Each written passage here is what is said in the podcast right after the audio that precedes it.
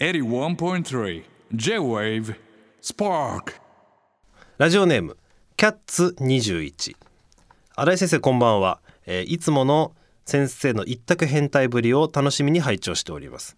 実は新井先生に謝罪しておかなければいけないことがございます。はい。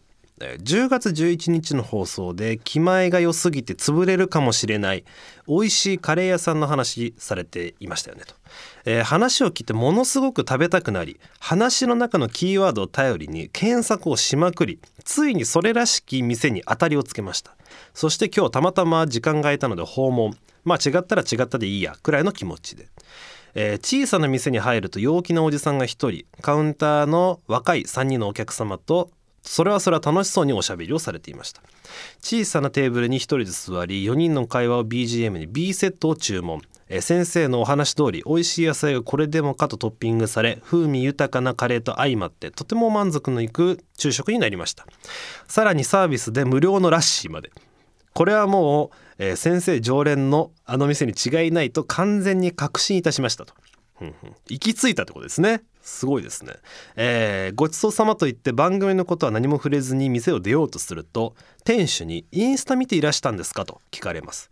あれ SNS はやっていないんじゃと思いながらも実はあるラジオ番組で聞きましてキーワードだけで見つけてきました。と話すと、えー店主だけでなくカウンターの3人のお客さんも興味津々、えー探求尋問タイムが始まってしまいました。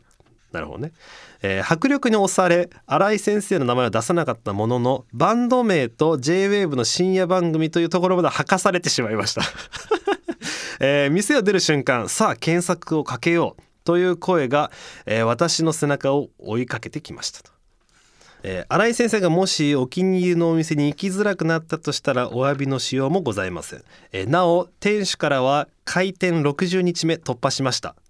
と、えーメッセージいただきました。本当に居心地の良い店でしたお店でしたので私も応援していきたい所存でありますと。いやーそうですね。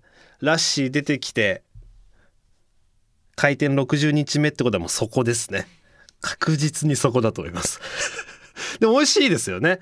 あのーいやすごく気持ちわかりますよ。はい。ってことはやっぱりそのお店のオーナーさんは僕のこと多分分かってなくてあの常連ってね言ってくれたんだなっていうのもまあ確信に変わりましたしまだ僕あれから行ってないんですけどちょっと逆に行ってみたいですよね。うんちょっとどうなんだろう。次行ったら気づいてくれんのかな。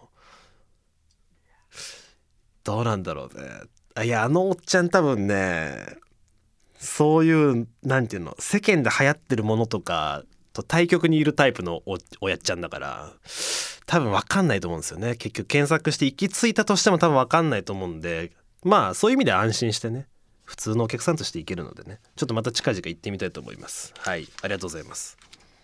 いやーにしてもよく行き着いたな。すごいね。相当カレー好きなんでしょうねこのキャッツ21さんがね。